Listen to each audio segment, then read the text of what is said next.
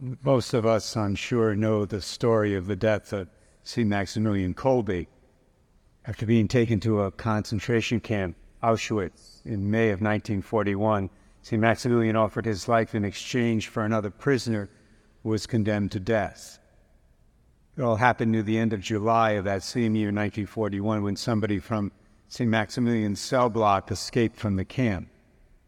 As soon as the Nazi commandant found out about it, he decided that 10 other prisoners would be chosen at random and executed in retaliation for the one that had escaped. One of those chosen was a man named Francis Gajowniczek. He was a married man and had a young family. When he was picked, he fell to his knees immediately and begged to be spared for the sake of his wife and for the sake of his children. It was then that St. Maximilian stepped forward and offered to take his place. And he did. Kolbe died two weeks later, and the Nazis injected him with carbolic acid. 41 years later, in October of 1982, that same man, Francis Gajowniczek, was in Rome as a guest of Pope St. John Paul II at the Mass at which St. Maximilian Kolbe was canonized a saint. It's fitting that our scripture readings today for Maximilian's feast day are both about love. Because by taking the place of a man condemned to death, St. Maximilian has shown us and has shown the world what real love is all about. I don't think it's any secret that we live in a world right now that is cheapened love and drained it of its true meaning.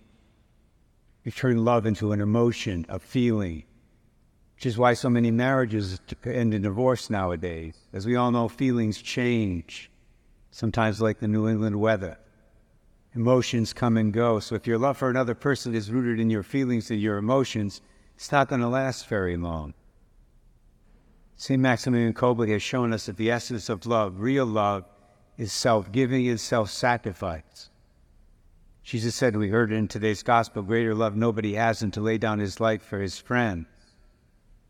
We think about it, St. Maximilian Kolbe took that one step further and actually laid down his life for a stranger, for another human being he didn't even know at the time. That's the kind of love we need in our lives. That's the kind of love we need in our families. That's the kind of love that's needed in marriages. That's the kind of love that can change the world for the better because it's really the love of Jesus Christ Himself. The kind of love He demonstrated most powerfully to us by His own sacrificial death on the cross 2,000 years ago. So today we say, St. Maximilian Kolbe, pray for us. Please pray for us and pray for our world. The love of Christ that filled your heart will fill our hearts as well. Amen.